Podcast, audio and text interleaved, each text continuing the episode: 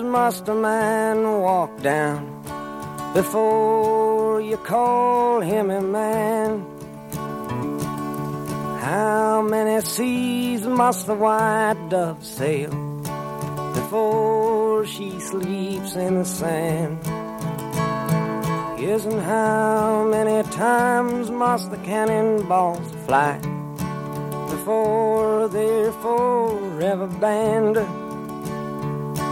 The answer, my friend, is blowing in the wind. The answer is blowing in the wind.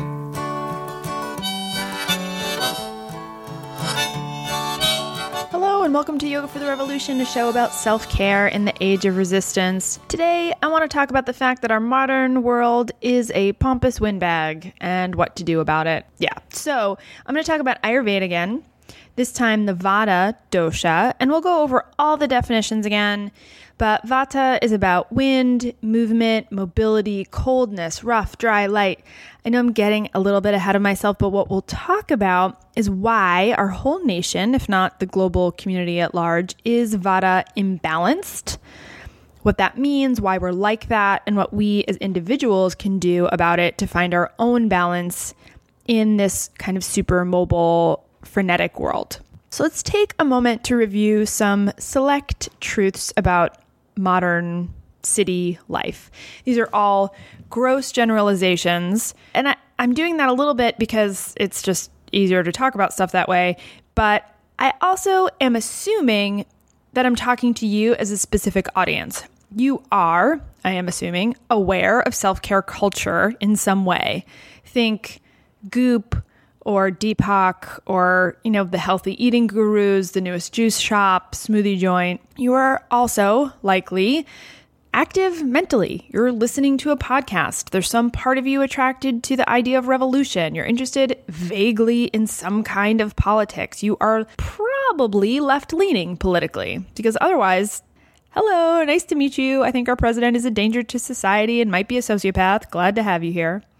As a left leaner, chances are you come from or have moved to a city, which means life can be crowded and hectic and full of jobs and people and to dos. And that's true, really, even if you don't live in a city. So here you are, you listen to podcasts in your commute to a job that pays enough so you can afford ClassPass and probably hate Gwyneth Paltrow, but I mean, even you have to admit her skin is flawless, and if she does that with smoothies, then let's whip up a batch. Or something. These are kind of my vague assumptions about who you are. And here are some of the things our society values forward progress, multitasking, choice, having choices, demanding choices, never settling, hustling, side hustling, thinness, working out till you pass out, creativity, quick thinking. Yeah? So even if you don't fit my assumptions about who you are as a listener, those things about our society are pretty true regardless. And I'm not necessarily making a judgment on those things exactly. I mean, of course I am because of course I am. But what I'm trying to say is that in and of themselves, those qualities, the multitasking, demanding choice, creativity, quick thinking, those qualities have no intrinsic qualitative value. They are neither good nor bad, but our society makes them out to be better than the alternative. We thrive on those qualities, right? Doing several things is better than doing one thing. Thin is better than plump. Creative is better than dull, I guess. Fast is better than slow. Now, we could make an argument that slow food and slow fashion are pushing through that rubric, but again, that's an exception to the rule. Potentially, there is a movement or a trend to encourage people to slow down. But even that movement is entrepreneurial in nature and a little side hustly because then culture is asking you to be a successful business person, family person, and at the same time be meditative, patient, take deep breaths, don't negatively impact society, right? And that ask alone requires some creative thinking and drive and a bullet coffee. Coffee is a whole other thing. But caffeine addiction is like a badge of honor. Busyness is a badge of honor. Okay, so all of that, all of that is vata. So let me rewind for a second. What we're talking about here is Ayurveda. It's an ancient science, a systematic way of describing the world that is thousands, thousands of years old and relevant AF, as the kids say these days. Uh, Ayurveda is based on a system of 10 qualities and their opposites. These qualities are present in every single thing in the world frogs, princesses, overalls, barbecue, fireworks, dandelions. All have a combination of qualities. And certain groups of qualities together make up the three doshas Vata, Pitta, and Kapha. If you recall Kapha, we talked about that last episode the sticky stuckness and the good hugs. Pitta, we touched in episode 11 with the hot, hot heat and the fire, right? And Vata, we're, we're in the middle of all that now. Kapha, the sticky, sticky, and the good hugs, is made of earth and water. That's the one that does all the holding on. Pitta is made of fire and water, fiery, in charge of transformation, digestion, analyzing thought, coming up with ideas. And Vata is made of air and ether, cold, really mobile, always moving, very active. The main qualities of Vata are dry, cold, rough, light, and mobile. Well, there you go, right? That's our society. We eat cold cereal, dry salads, and rice cakes. We love our ClassPass. We're constantly on the go. We're always looking at screens, right? Light and mobile. In and of themselves, there's nothing either positive or negative about the doshas either. They are what they are, and everyone has a little bit of everything. The great thing about Vata is that nothing would exist without Vata. Movement creates. Whether it's physical movement or mental movement, the body could not work without Vata. We could not pass nutrients through the body, we couldn't build bone, and we couldn't think. Neurons firing, passing information from one part of the brain to the other. That's all Vata. And there's nuance there, and subdosha is responsible at that level. But overarchingly, uh, Vata is movement, and we need that to live.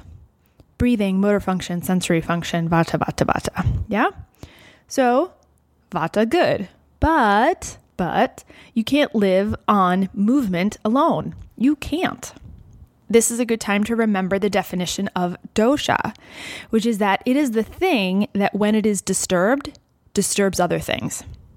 So, an imbalance of vata is an imbalance of, you know, a lot of things because vata is mobile. It's already moving. So, it's really hard to keep it in balance. Does that make sense? Think of a bumblebee or a hummingbird just buzzing around. It's moving so much. A bee would make a horrible partner on a teeter totter. Vata tends to get out of whack easily. And we live in a super Vata world. So chances are we are all a little Vata disordered or Vata deranged. And what does Vata derangement look like? Could be insomnia, anxiety, fatigue, poor digestion, bloat, confusion, franticness, aimlessness, lack of concentration. So, I mean, that's kind of all the things, right? We have all of those things. And I know I blame Twitter for everything. I do, I know. But think about it that endless stream of information is very vata. It's asking us to flip from one thought to the next without fully digesting any of it. So it's the same as it is with food.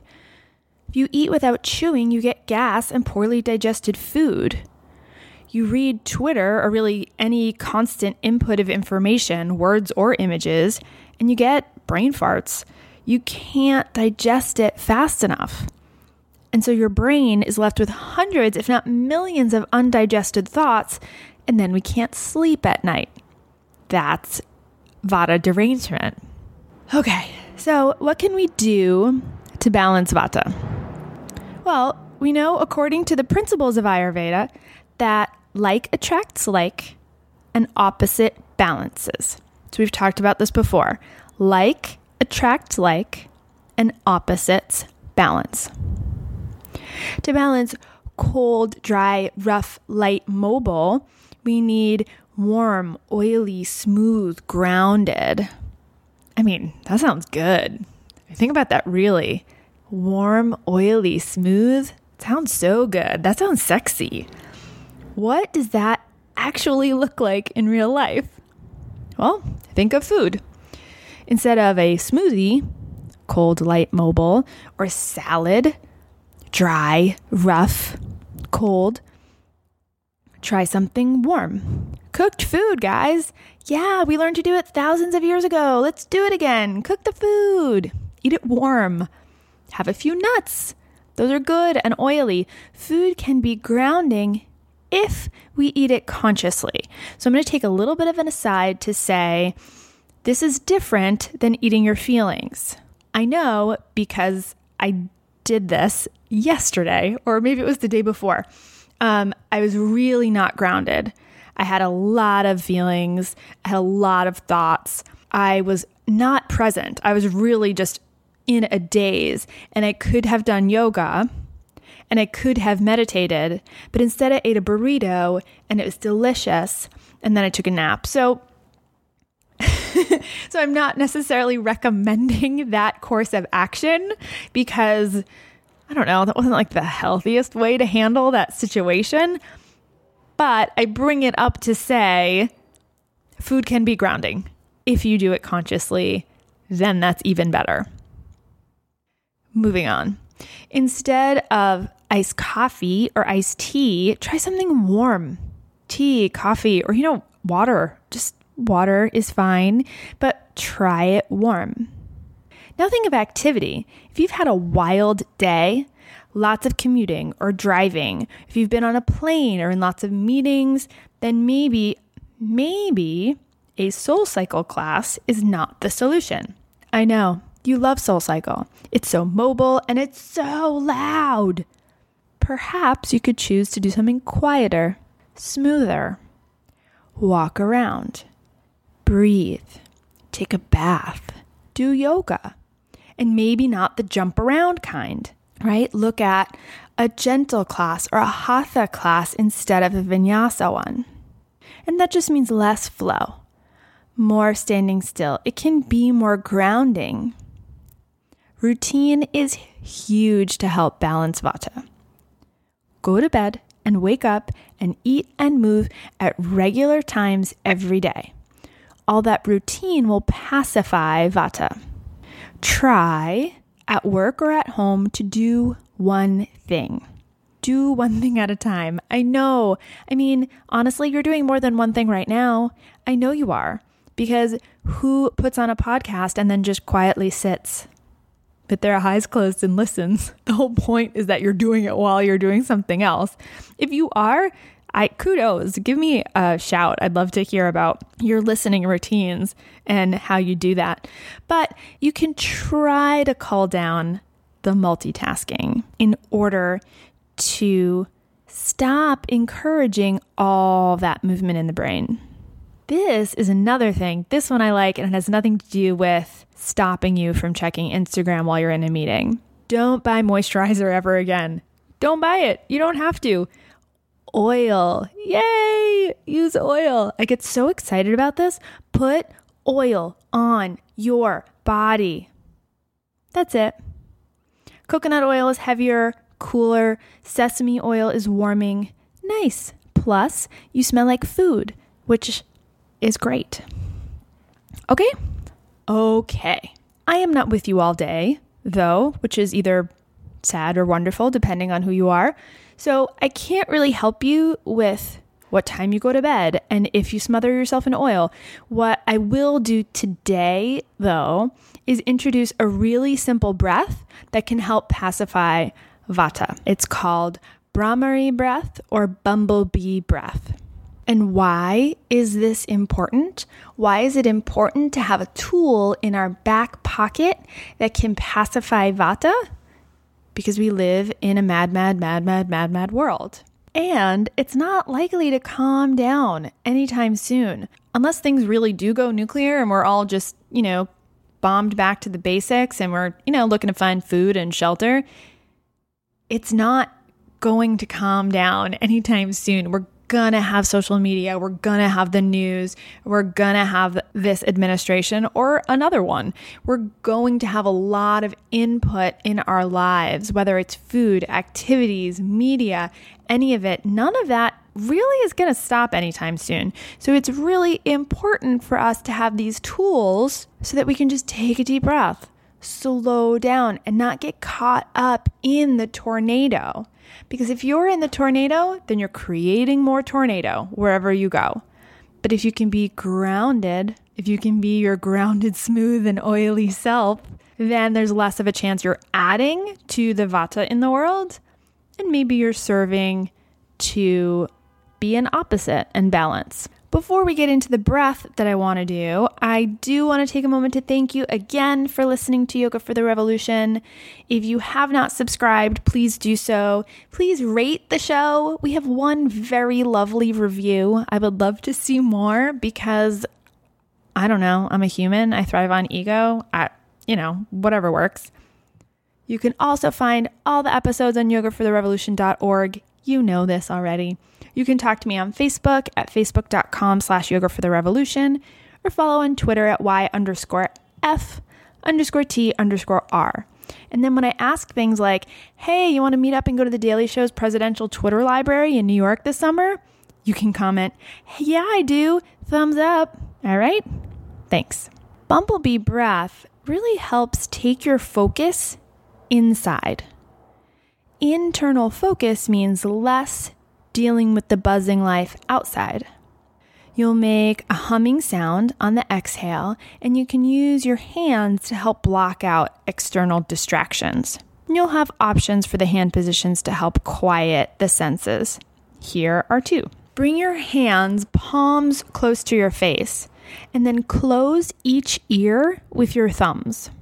And you know, this is gentle. It's like don't stick your thumbs in there, just place. And then place your index finger and the pointer finger just above the eyebrows. From there, allow the rest of your fingers to fall gently on the bridge of your nose. Okay, so thumbs gently to close the ears, index and pointer finger just above the eyebrows. Rest of your fingers fall gently on the bridge of your nose. Or if that's a no go, you can simply use your hands to cover your face and eyes. Nothing complicated, just like peekaboo. So that will be the hands. I'll walk you through it and then we'll do it together. As usual, find a steady seat. Sits bones grounded, feet grounded. Spine is long, so there's plenty of room for your lungs. Also, this is your chance to start practicing monotasking right? After we walk through this together, you could just do this on your own without listening to me quietly in a room with no smoothies. Take a few moments to deepen the breath. Find an even inhalation and exhalation.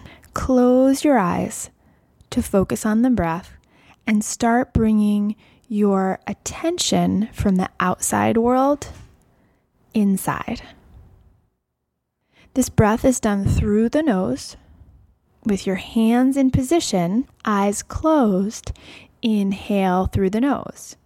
And then exhale with a humming or buzzing sound. And do that for the whole exhale and then breathe in again through the nose. I'll do a demonstration so you know what that sounds like. Hmm.